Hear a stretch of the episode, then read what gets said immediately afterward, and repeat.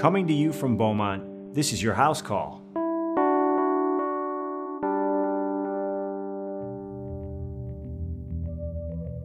My aunt and uncle married of 40 years. Both contracted COVID. My uncle actually passed of COVID, and my aunt, no matter what we said, did not want to be vaccinated. I had a patient that I was consulted to see in the emergency room in, in Dearborn. Elderly woman. She's Arabic from Dearborn. She was actually a Syrian refugee. And when I asked her if she was vaccinated, she said no. She was short of breath and requiring a lot of oxygen in order to breathe. She told me that she didn't want to take the vaccine because her daughter told her to wait because they will know more about the vaccine later. So she didn't take the vaccine at that time. I have a patient that I saw the first time. He is originally from, from Puerto Rico.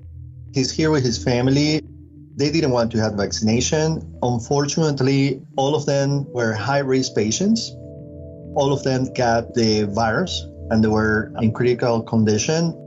He's the only survivor after he recovered, he said he was going to have the vaccination. He and he's actually an advocate to talk to people about what happened to him and to convince others that that was the right option to do, having the vaccination.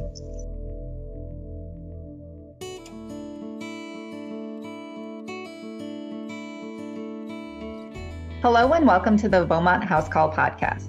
I'm Dr. Asha Shahjahan. Our goal is to help you and your family live smarter and healthier lives. Today, we're talking about vaccine hesitancy, particularly in the Black, Hispanic, and Arabic communities. Joining us for this is Mo Menard, Director of Nursing at Beaumont Farmington Hills, Dr. Hanandi Das, an infectious disease specialist and Director of Infection Prevention at Beaumont Dearborn, and Dr. Alfredo Navarro, an internal medicine provider at Beaumont Health. Thank you all so much for being with us today. As the Delta variant continues to spread across the country, infection rates are increasing, especially for people who are not vaccinated. Blacks and Hispanics still remain less likely to receive the vaccine compared to other communities, leaving them more vulnerable. Here in Michigan, we see similar with the Arab American population. We know this virus disproportionately impacts people of color, and building vaccine confidence will help reduce health disparities going forward. Vaccine hesitancy is a huge problem. And today, our guest can help us unpack why. So, Mo, I'm so glad that you're here today. We've worked together on a lot of vaccine initiatives, so I'm excited to have you talk a little bit more. But uh, as I mentioned earlier on, and we've talked about this ourselves, is that you know, black adults contract COVID 19 at the same rate as white adults, but they're twice as likely to die from the disease. Oh, yeah. And yet, many black people are still um, really hesitant to get the shot. And with the Delta variant spreading, it's becoming more of a concern. So, can you can you tell me from your experience as you're a member of the um, Black community, why is it that people are still hesitant? Oh, thank you so much for having me. Uh, you know, I enjoy in, anytime I get to talk about the vaccine hesitancy. Um, you know, it's interesting because uh, just early this morning, I had another group of actually employees that I, you know, spoke with about the vaccine hesitancy, and um, the majority of the group was African American. And it amazes me the myths that are constantly repeated. We, the trust uh, in the medical community among African Americans is, you know, I, there really aren't any words to describe. So we still can't stop talking about the Tuskegee experiment when when you even try to explain to people that it wasn't that they gave them something, they didn't give them something. You know, when you try to explain, you know, how all that went down, it, you know, there's uh, stories that have been passed from friend to friend and family member to family member. And social media has now become to be what we are stating as fact. The hesitancy that you hear over and over again really and just the information and feedback I'm getting from the groups that I'm talking to is from that mistrust in the medical community, believing that even as far as that we are being injected with microchips so that we can be monitored. And you know, it's so sad because I say, "Do you have a cell phone?" You being like, we can find you anyway with a cell phone, yeah. right? To me, right now, there is not enough footwork being done around the busting of the myths. Like it would be wonderful if we had soldiers on the ground just myth busting with facts all day long. So, Mo, it sounds like you're saying it's really a lot to do with mistrust and then also misinformation. And we'll get into that absolutely. a little bit more. Yeah, um, absolutely. Um, and I'm definitely like when we get this army of uh, misinformation busters, I'm recruiting you to join me on the line. Oh, so listen, I will be your number one myth buster. I just I just had an employee ask me, and I this was the first time I ever got this question. She asked me, "Why are you all making me take all three vaccines? Why do I have to take the Johnson and Johnson, the Pfizer, and the Moderna?" I said, "Oh my God, you don't." But see what I'm glad she asked that because in her mind, if she had this information that she was getting misinformation, she was under the impression she had to take all three vaccines. So yes, I, I will definitely be on your myth busting task force. um, Dr. Das, what are you seeing in your community in the Arab American community? The Arab American community is uh, is very closely related to the African American other minority groups, and so uh, it's more about uh, you know the social media and who they follow on YouTube or other uh, social media venues and what kind of information they are presented with. And uh, for some people, um, those YouTubers are easier to follow, easier to understand, even if they present the wrong information, but it's easier to um, uh, repeat and digest. So you see a lot of uh, similar myths that uh, Mo was talking about, that those are uh, tracking devices, not vaccines. They cite uh, the rapidity of the approval, the emergency use uh, approval of the uh, mRNA vaccines, and uh, they suspect that this uh, is due to um, a, you know a, a, another goal other than um, protecting the communities from COVID-19. You see a lot of rumors circulating, especially among the young females, about fertility concerns overtaken an mRNA vaccine. And um, those also stem from social media and the amount of information that uh, they are presented with, and they find uh, quite accessible.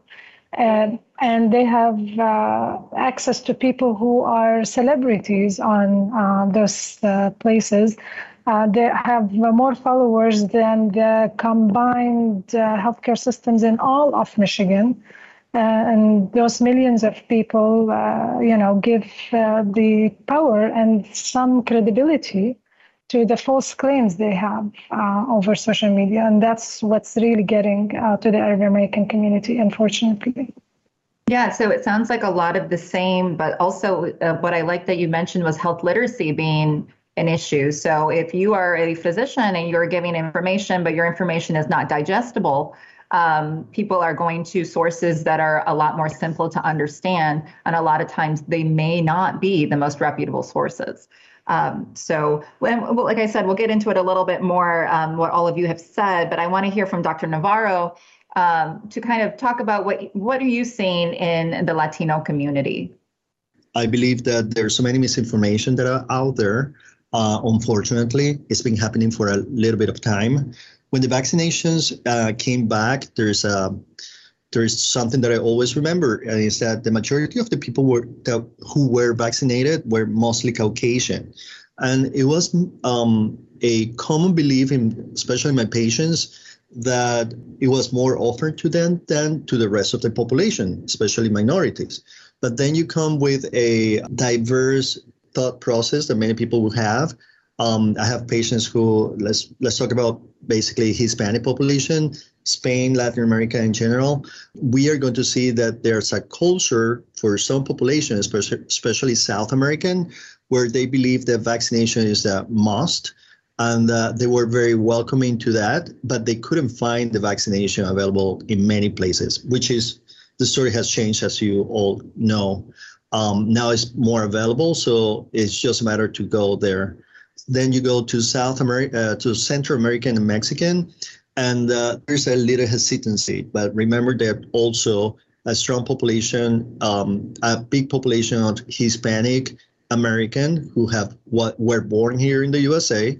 Minorities have been taken for granted in this kind of health approach, and uh, especially have being able to find themselves into a better health providing system compared to other populations. Um, so I would say that based on what I've been finding, some of the, the people, yes, have been misinformed. And some of them have been telling that they prefer to wait a little longer to have the vaccination. When my intention to them, the information that I give them is that this is a vaccination that have been in process for a long period of time. I want to say 2002, when we first heard about the SARS which we can call it SARS-1, and research that were done since then to try to bring a vaccination after. And uh, also the technology from 1960s and beyond, which is the Johnson & Johnson. So there are alternatives when people feel that they are hesitant. And I would say that it's mostly misinformation what have done that fewer people have the vaccination by this time. I like that you mentioned a little bit about vaccine equity and access, and and the fact that some in some communities, um, vaccine access didn't really become available until just just now, um, and that's why we might be seeing fewer numbers of people um, getting vaccinated in minority communities. So it looks like mistrust is like a big deal um, uh, misinformation is a big deal, and then ba- just barriers in general of vaccine access, or maybe even technology barriers. Um, we didn't really talk about that, but I noticed, that especially in the beginning, in order to make an appointment, you need to have adequate um, you know, resources to be able to do that in terms of technology and being able to navigate online. And I know for a lot of geriatric patients, uh, that was a difficult thing. Uh, they had to have people help them in order to do that. But so with that summary there, I just since we talked about mistrust, and I'll just open it to whoever wants to answer, is how do we build better trust in our healthcare communities? Because if we're not trusting the experts, we're not trusting the doctors and the providers that work in healthcare, that have studied healthcare, that understand medicine. Um, and instead, we're relying on celebrities who have no medical background whatsoever. I mean, we're in big trouble. So, what do you, what do you think? What would help improve um, some of that?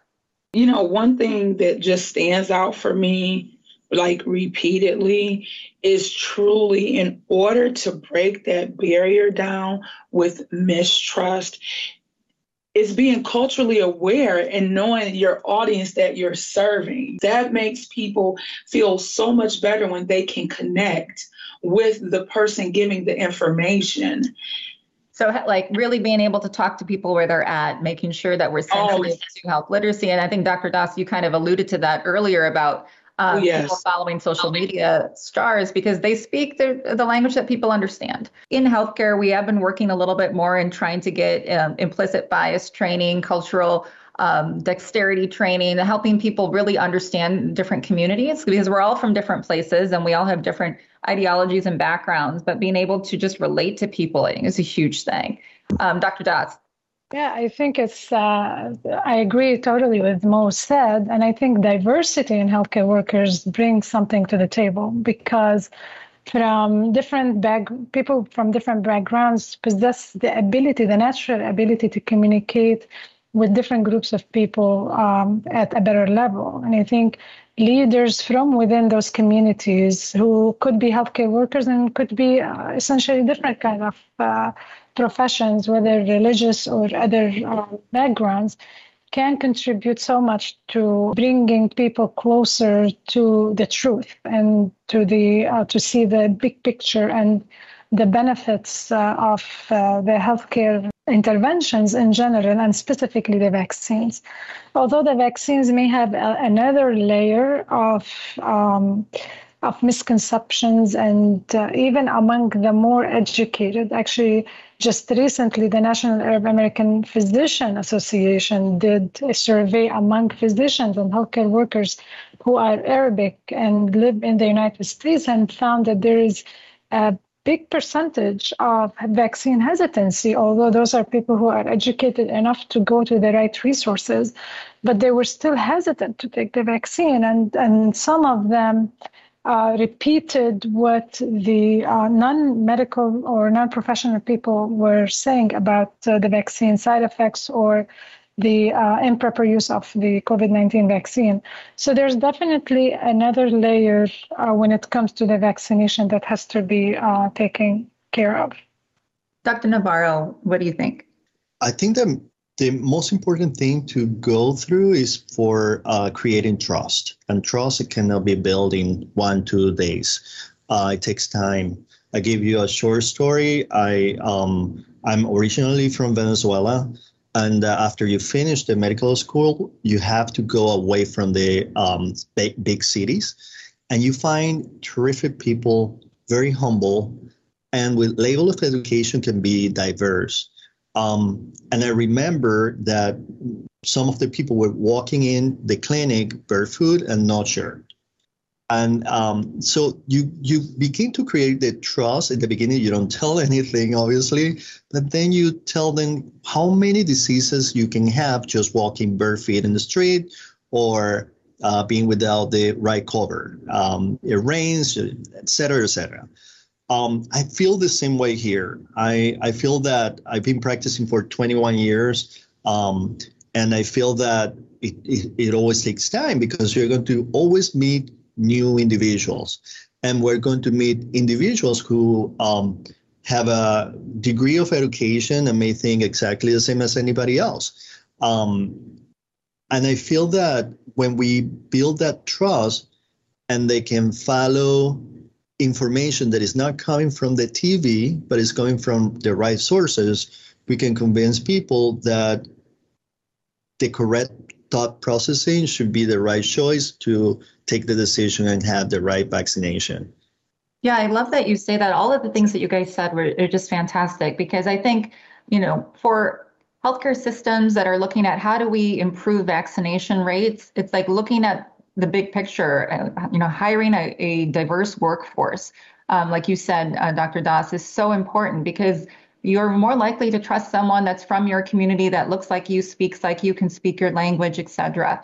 And then also, um, Dr. Navarro, as you mentioned, I think being able to spend time with people from different cultures, understanding where people are coming from rather than just judging, it, it's spending time in communities that are different than your own. I think that will also helps a lot in terms of understanding other communities and then also building trust between those between the community and yourself. So as a provider, I think that's a, an important thing to know to do. What's the best way to approach your community when having a vaccine conversation? Um, what do you find works best?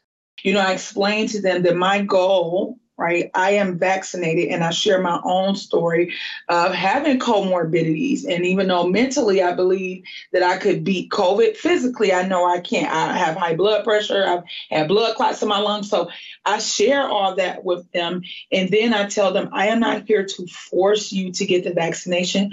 I am here to help you make an informed decision. So just starting it off like that to assure them that I'm not going to force them to get the vaccination. And then we jump into myth busting. I've got a lot of uh, engagement and have been able to change a few people's minds you know, when I'm talking to them about researching the information, I do explain to them that when you take the time to research, I'm not telling you to do it in a day. It's not going to take you a day to get through the emergency use trials if you go try to look them up. It, it might take you a couple of days, but allow yourself that opportunity to fact find for yourself. Yeah, I love that empowerment model. And it's like you're trying to help work together with people. I think when we come at people with judgment or even with the notion that I'm here to change your mind, it doesn't go well right uh, people get defensive nobody wants to get their have their minds changed but just having an open dialogue to answer questions and like maybe debunking some myths can open dialogue like you mentioned uh, mo i do have a question so that story that you mentioned in the beginning did she end up taking the vaccine or not yes my aunt did end up getting the vaccine after a very um, man she, she tough cookie this woman was a very tough cookie I, I did not think she was going to change her mind and i'm like hello, ma'am, you you have comorbidities. I had to remind her, and my mom reminded, and our other family members, and then her primary care doctor. You do you think you, with your own health issues, can box up against COVID? Just convincing her. It took a lot of discussion. It took a lot of discussion, but I think what really finally hit her was when my mom went and got vaccinated. And then our other aunt, and I think that's when she said, "Okay, my sister's going."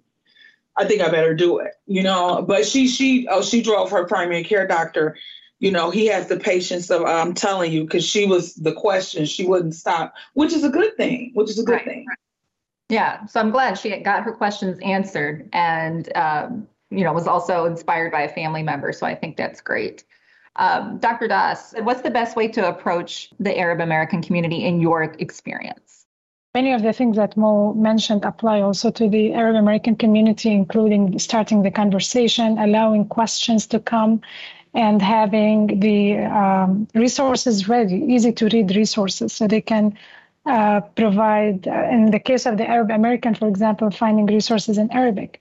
But it's also important to remember that the Arab American home is a multi generational home.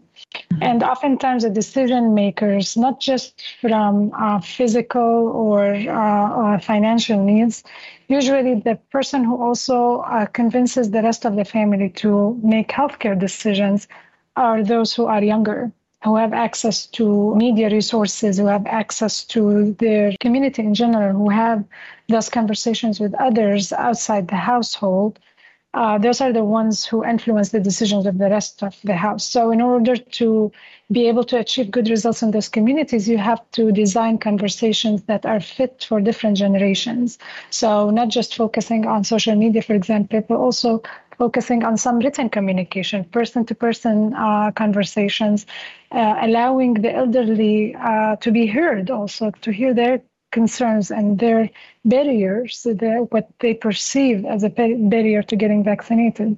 Sometimes I had um, a patient who thought that the vaccine uh, clinic is just gonna, you know, knock on her door and give her the vaccine and go. Um, she she had no way to understand how this works.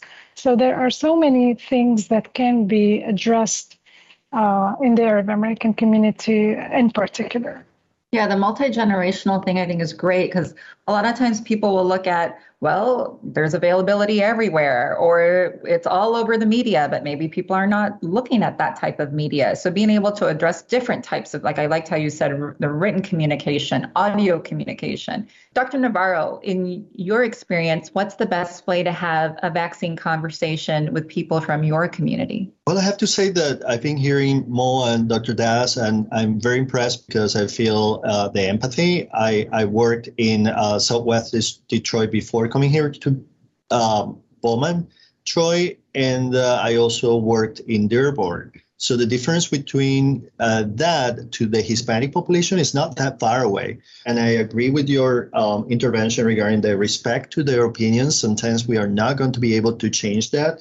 But the best approach beyond um, trying to educate the people is to share other people's experiences with vaccination, how they went with side effects, for example, or why did they do that?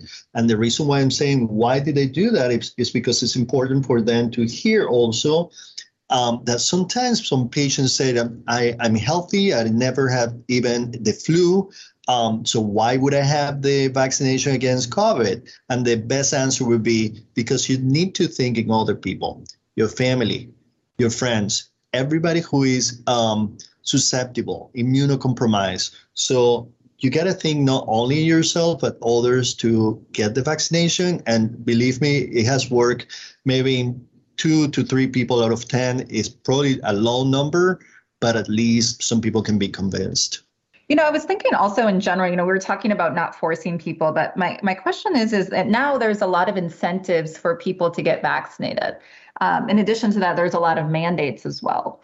So I just wanted each of your thoughts in terms of do you think incentives are a good idea to help get people vaccinated? And then also, what are your thoughts in terms of mandates?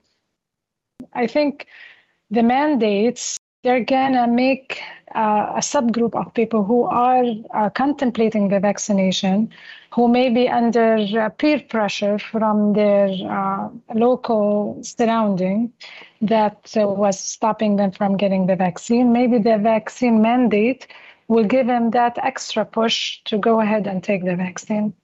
However, I don't think the vaccine mandate is going to work very effectively, and those who are either anti-vaxxers in general, who don't believe in the vaccination as a whole, or who strongly believe that the vaccines uh, for COVID are not uh, for them. They just don't see it. Yeah, you know, I think mandates have been, it's not unprecedented. I mean, especially in healthcare institutions, you know, we all have to get our flu shots. Um, you know, before going to school, people have to get their vaccines, et cetera. Um, but I think that the approach is, is basically, it sounds like we're just trying to get every angle that we can to capture as many people as possible. And is there someone that you know who you so badly wanted to get vaccinated and they just won't? What what do you do in those situations or what advice do you give people that so badly want a, a friend, a colleague, a family member to get vaccinated and they're just they just won't do it? I did have that personal experience with my brother actually, my own brother.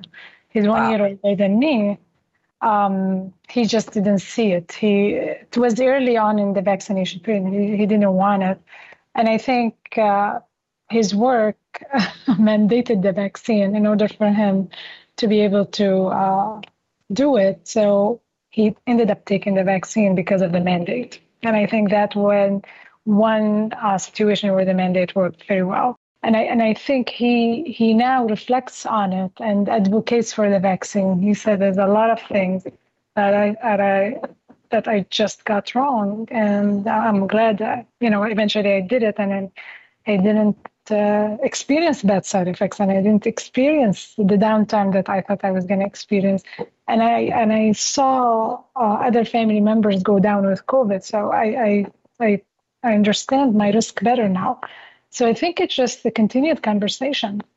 I have a childhood friend who, uh, you know, is not getting it and still not talking to me. It's okay. I don't, you know, they'll eventually come around, but I'm just like you, you are spending more time telling me information that is not factual for reasons to support why you don't want to get the vaccine. Oh, and guess what? He just had what? COVID. I, I really hope he comes around. His wife is uh, starting to come around a little bit. So, you know, the wife can always give a good nudge.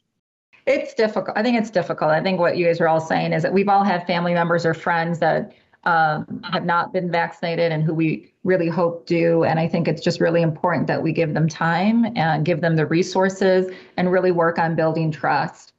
Um, so to wrap up, I just want to um, maybe just like a real quick, brief one liner of what you think it will take to move the needle in your community. I think that all of us are struggling a lot, and uh, a matter of time can tell the difference. Uh, we need to keep persuading, we need to keep uh, strong, we need to keep believing, we need to tell people that they're um, the correct choices for information this is so new for all of us. Sure, it's different than 1918 um, Spanish flu, but the, the Hispanic population likes looking for sources for um, what all of us here in this group can tell them because they like hearing from people who have had the experience. Uh, as a practitioner, I would say this is a matter of time and things will get better. I really, I, I really, we need the myth busters. We need the myth buster task force. That's it. That's it. Yeah, I agree with everything that's being said uh, from the Arab American community. I think it's just the people from who speak their language, who come back from the same uh, background, uh, can can make a difference. But they have to have the time, the availability, and also understand the questions and allow those questions to come in in order to be able to um, persuade the rest of the population to take the vaccine. Yep. So we're going to recruit all of you for our Mythbuster task force that Mo keeps harping on. But thank you guys so much for being advocates in your community. I know you've all been working on the front lines and um, it's tiring to work in this pandemic, but you guys not only are taking care of patients and your family and friends and yourselves, but also advocating for your community to end this pandemic overall. So thank you guys so much again for your time. Um, I know we're we've got some surges post Labor Day, and all of us are busy. But thank you for spending time with us on the podcast.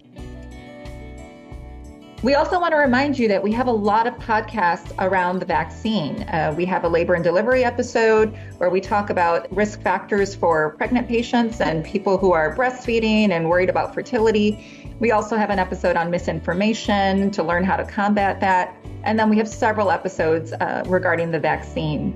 So if you have questions and concerns, take a listen to those. Till the next time, thanks for joining us on the Beaumont House Call. We leave you today with this healthy thought.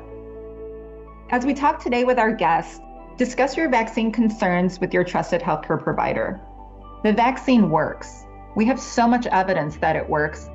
Have a compassionate conversation with your family or friend and really try to meet people where they are. And through having compassion for our community members, we can get through this pandemic. Continue your journey to living a smarter, healthier life. Visit beaumont.org slash podcast to access information and resources related to today's podcast.